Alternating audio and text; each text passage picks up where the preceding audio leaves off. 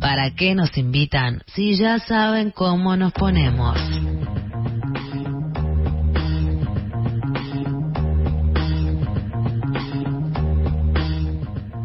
Es muy común que la gente vaya al cine y vea una película y salga diciendo no me cierra. Películas que dejan cabos sueltos, películas que de alguna manera la narración no funciona o alguna cuestión relacionada a eso.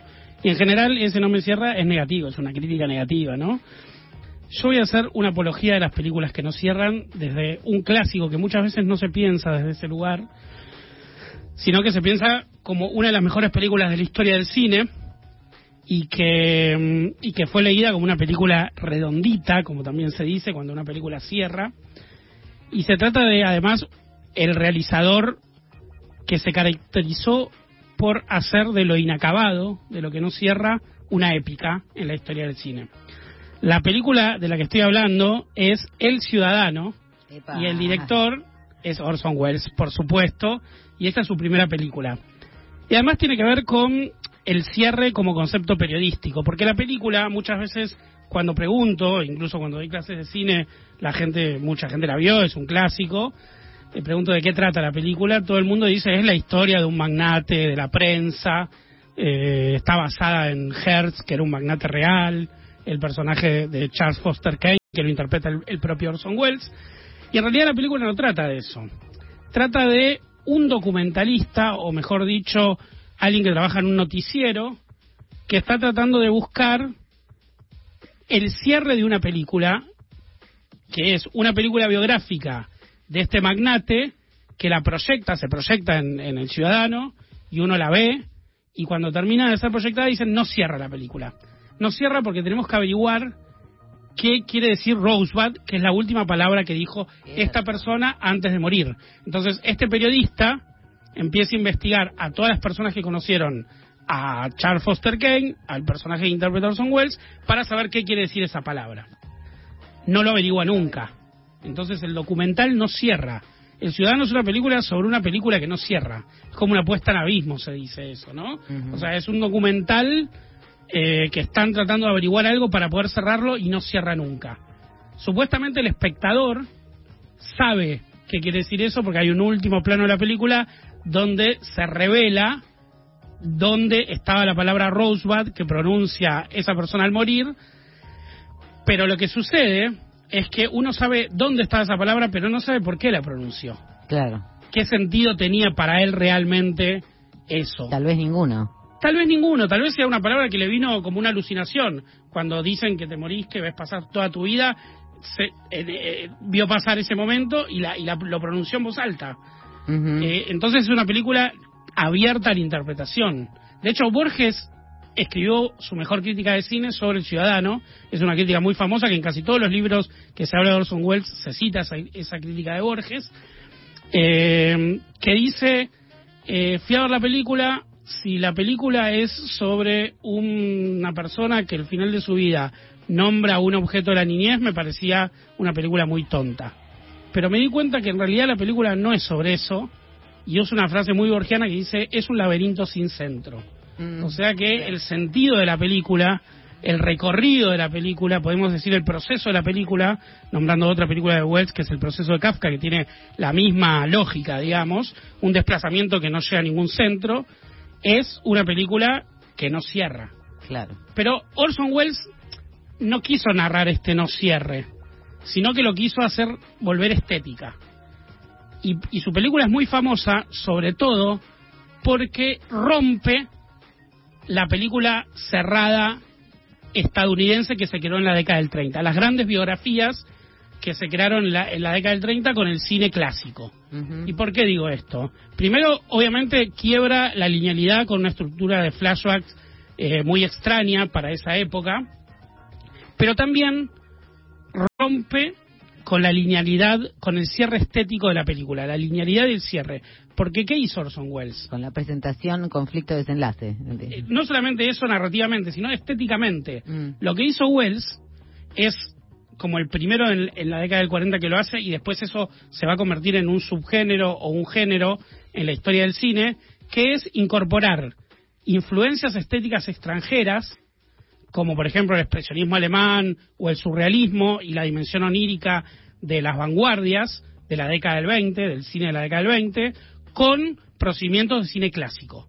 Entonces la película es un híbrido estético, Mm. eh, un zigzag estético que no cierra desde una línea estética, porque es como un collage, como un collage que revela lo inacabado. Claro. La película pasa de escenas totalmente oníricas, eh, creadas visualmente como oníricas, a escenas totalmente realistas. Y va del, del realismo o del cine industrial a la vanguardia, ida y vuelta. Eso que él empieza a hacer en esa película, eh, unos años después se va a llamar film noir.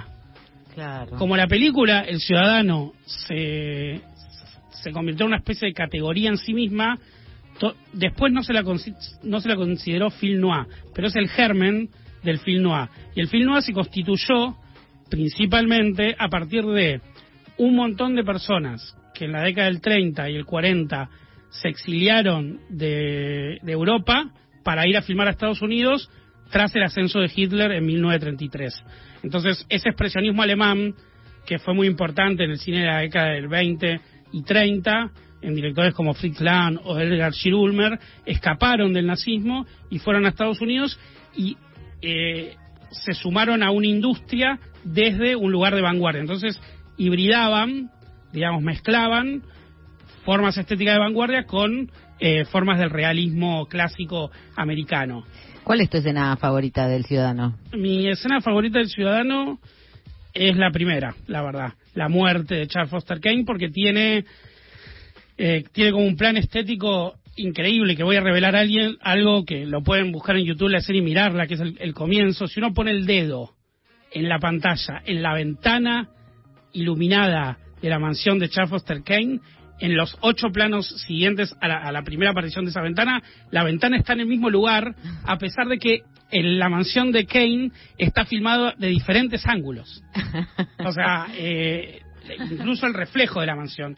Pero Wells crea como un encuadre increíble en el que siempre la ventana de un lugar filmado de diferentes ángulos, que es algo absolutamente imposible y solo se lo pudo hacer a través de una truca, Claro. digamos, está en el mismo lugar. O sea, el dedo siempre tapa la, la ventana porque tiene en, el- en un televisor de 20 pulgadas. Y está el centro del laberinto. Ese es como un laberinto absurdo porque después ¿Está cerrada o está abierta la ventana? La ventana está es raro porque la cámara atra- la, la, la película en varios momentos atraviesa ventanas. La cámara atraviesa ventanas. Entonces te la muestran de afuera y de, golpe por montaje estás adentro. Entonces no está ni abierta ni cerrada, es una es una ventana permeable. De hecho, la película empieza con un cartel que dice no trespassing, no traspasar, pero la, la cámara atraviesa todo hasta llegar a la intimidad de la muerte del personaje y siendo su última palabra. Pero lo importante es que Wells, en esta película que fundó la película inacabada, la película incompleta, la película collage, en, eh, después toda su obra fue una suerte de condena porque eh, la mayor parte es un- el cineasta que no solamente tiene más películas inacabadas eh, que acabadas, que terminadas, que cerradas, sino que hizo de no terminar una película una épica. De hecho, tiene dos, epi- dos películas épicas que nunca pudo terminar. Una es, en el mismo año que, que estrena El Ciudadano, lo convocan para hacer una película latinoamericana eh, que se, se iba a llamar It's All True, que filmó en Brasil y que eh, la película no la pudo terminar. Es, una, es como la, una de las películas más malditas de la historia del cine porque era la segunda película de Wells. Parte del metraje es mítico, se tiró al océano, o sea, tuvo muchos problemas de filmación y eran era una película que denunciaba el estado, digamos, de corrupción política y la pobreza en Latinoamérica. ¿No estuvo en la Patagonia también, Orson Eh, vino a Argentina, sí, sí, y recorrió Argentina. Era un cineasta muy migrante, vivió en Europa la última parte de su vida, que en Europa justamente quiso hacer la, la segunda, otra película épica que nunca pudo terminar. eh, y que como hizo el True hay películas sobre por qué no pudo terminar la película, que es El Quijote. Él quiso Ah. hacer una adaptación del Quijote que eh, es épica porque tardó 20 años en hacerla y no la pudo terminar. De hecho, los actores envejecían y tenía que cambiar de actores porque era muy difícil y que una película collage que tiene muchas versiones, incluso una reciente que se subió a Netflix de gente que trató de montar todo eso que filmó para tratar de terminar esa película. Pero y, nadie la puede terminar porque hay diferentes versiones, se pueden hacer muchas películas. Es una película que se puede montar infinitamente y la, y la película nunca cerrarse. Eh, y de hecho, a mí me interesa mucho esta idea que él germinó ahí porque alguien que se dio cuenta que lo que estaba haciendo Wells hizo una suerte de remake muy rara del Ciudadano, que es una de mis películas favoritas, que es Velvet Goldmine. No sé si, seguramente la hayan visto.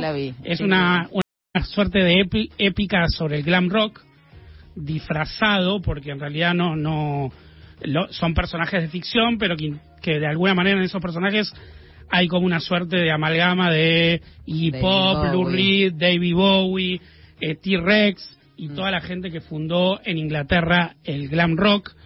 Y esa película tiene la estructura, incluso tiene planos calcados de El Ciudadano. Tiene la estructura narrativa de un periodista eh, que se llama Arthur Stewart y que lo interpreta Christian Bale, que tiene le, en los 80 le dicen tenés que hacer un artículo sobre eh, un cantante de glam rock que, que mataron.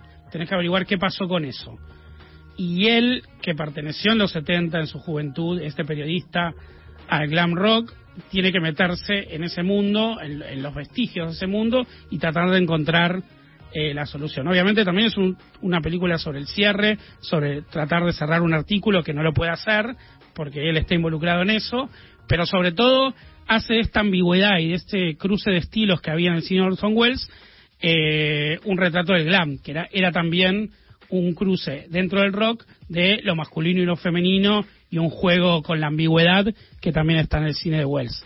Así que Christine Bayón, que era la productora, y Todd Haynes, que era el director, volvieron al Ciudadano y encontraron otra forma de contar esa ambigüedad y ese no cierre del Ciudadano. Bueno, Diego, muchísimas gracias. Bueno, contra todo lo que nos cierra, al grupo Sombras, la ventanita del amor se les cerró. La ventanita.